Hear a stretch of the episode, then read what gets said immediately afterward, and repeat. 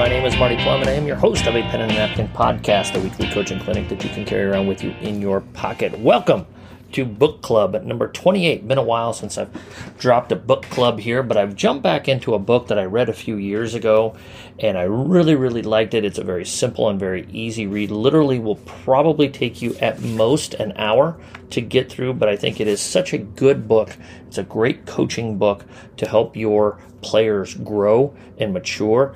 And it is really uh, the definition, in my mind, of transformational leadership and what we want to show our players as they grow in our program. So, this book, and if you've been following along on Twitter, you've seen that I've dropped these along the way here the last few days, and I'm going to keep going through it, dropping one a day until we get through all 20 of them.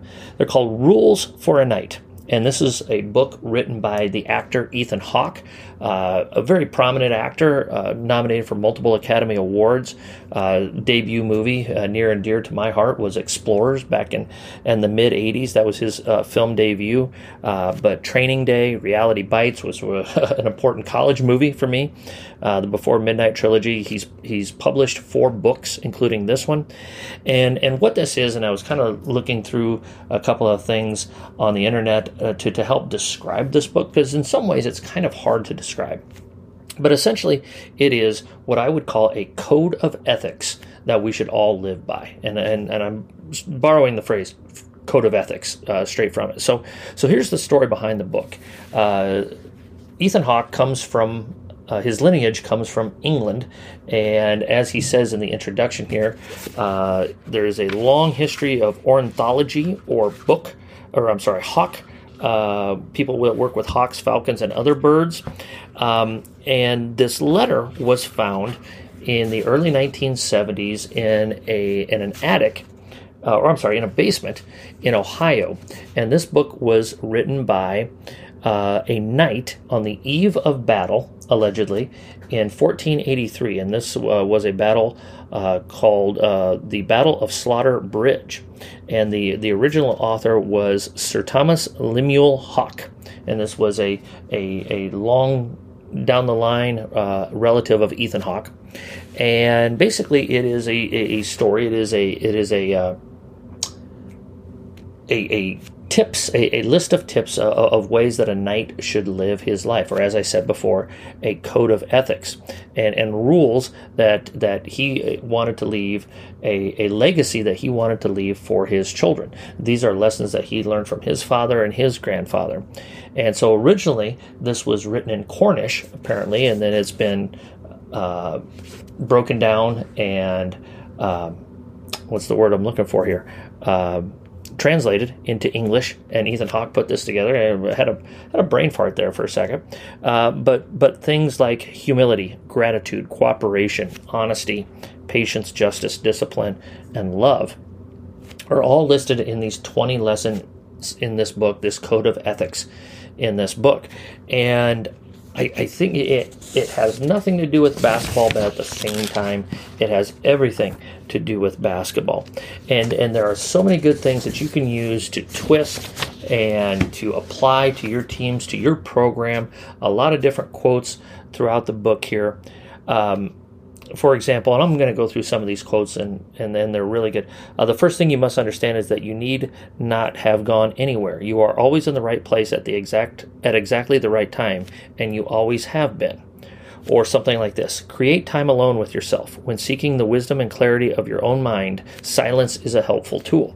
We know as coaches that there's just times where we need to get away. We need to really dig deep in our gut and figure out what is best for us, what is best for our program, what is best for our team. We have big decisions to make, uh, especially dealing with our players and the life decisions that they have to go through and, and the advice that we need to give them you know, uh, decisions with your lineups and who you're going to play and who you're going to start, all of those different things.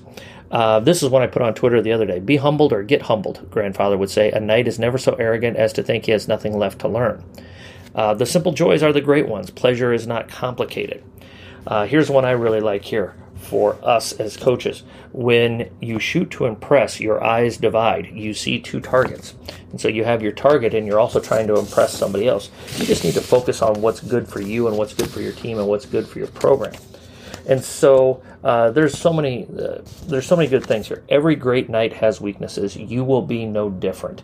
And as much as we would like to admit that that we have no weaknesses as coach, we all coaches we all have plenty of weaknesses. There are things that we all could and should do better, and I am definitely part of that group. If you've ever seen me coach, I'm sure you could pick out a hundred things every time I'm out there on the court, either in practice or in a game, that should should or should not be done better. Um, here's another one. Don't fear suffering. The strongest steel is forged in the hottest fire. And I think that's a great thing to think about when you're building a program or building up your team and you have those ups and downs, and it's very rarely a smooth ride. I think that's a great thing to remember as you go through that. Um, Later, he told me when he was younger, he learned the secret to performing under pressure. Don't do it for yourself, do it for someone else. To give yourself up to the team, to perform under pressure for the good of your teammates. Um, another, just, just, and, and this goes on and on and on. And there's a lot of different ways that you can use this book. I know I took uh, three or four books in my coaching career, and actually, we're going to do uh, something with another book going into this season. But for example, we took uh, Anson Dorrance's uh, book, uh, The Man Watching, and, and we broke down and we did some some personal development with that with our program one season. Uh, we took John Wooden's uh, Pyramid of Success and broke down some stuff with that. And we did stuff with Jay Bilas's toughness, and we broke down a bunch of, of, of things. We call it the Bilas program, the Dorrance program, the Wooden program, and and we're going to do something else with a book this year uh, that I'm going to keep to myself until we go through it and figure out whether or not what we did was was right or wrong. But you know, this is something that you can do with this book as well. It's it's a small book. It's very affordable. It's only about I, I, I looked it up on Amazon earlier today. It's about eight dollars, and you know it's it's something that if you wanted to buy multiple copies for your team and read it as a team, in fact, it would be a, a valuable thing and, and it would be a, a very uh, fiscally responsible team bonding activity. Let's say you want to buy this for your varsity and you have anywhere from 10 to 15 kids at, you know, once you add in shipping and handling, there's this is only 100 to 150 dollars that you'd be spending that it would help you develop your program and develop your team into those the, the moral character that you want to develop your team. The things you can talk about, things you can open up about and especially the things that we've gone through in our world and in our country the last 6 months or so. We know that it's important to have dialogue with your players and to give them a voice and to and so these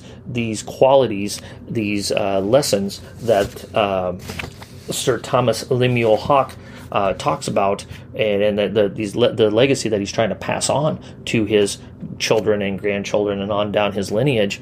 Uh, these are things, these are ways that if you're not sure how to start some of these conversations with your team, hey, Here's 20 lessons right here for you that you can use to get those conversations started, to bring your team closer. If there's things in, within your program that you need to clear the air with, here's a great way to start it. And you're not the one that's starting it. You allow the book to start it, and then your players take it. And the more your players talk, the better your team is going to be when we get to stuff like this. So, Rules for a Knight by Ethan Hawke. I highly recommend it. Like I said, it's a very cheap uh, and and very reasonable and and very just it's, it's just a great educational book and and it helps you. Like I said, it is just a a code of ethics uh, novel that will help you build up your skills as a transformational leader and to be the leader of young men and women within your program to make them better people more than anything else. So, Book Club number 28. Obviously, if you're listening, you're on iTunes or SoundCloud.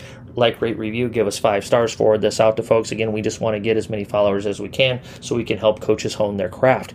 If you have any questions, comments, suggestions, or ideas, email me at a pen and a napkin at gmail.com. Follow us on Twitter, a pen and a napkin. We try to put up daily stuff uh, as we go through here. I had some good quotes up here on today. I'm recording this on Tuesday. We'll be dropping it Wednesday morning. Coaches, as always, let us pray for peace. Let us stay safe. And let's be sure to hone our craft one day at a time.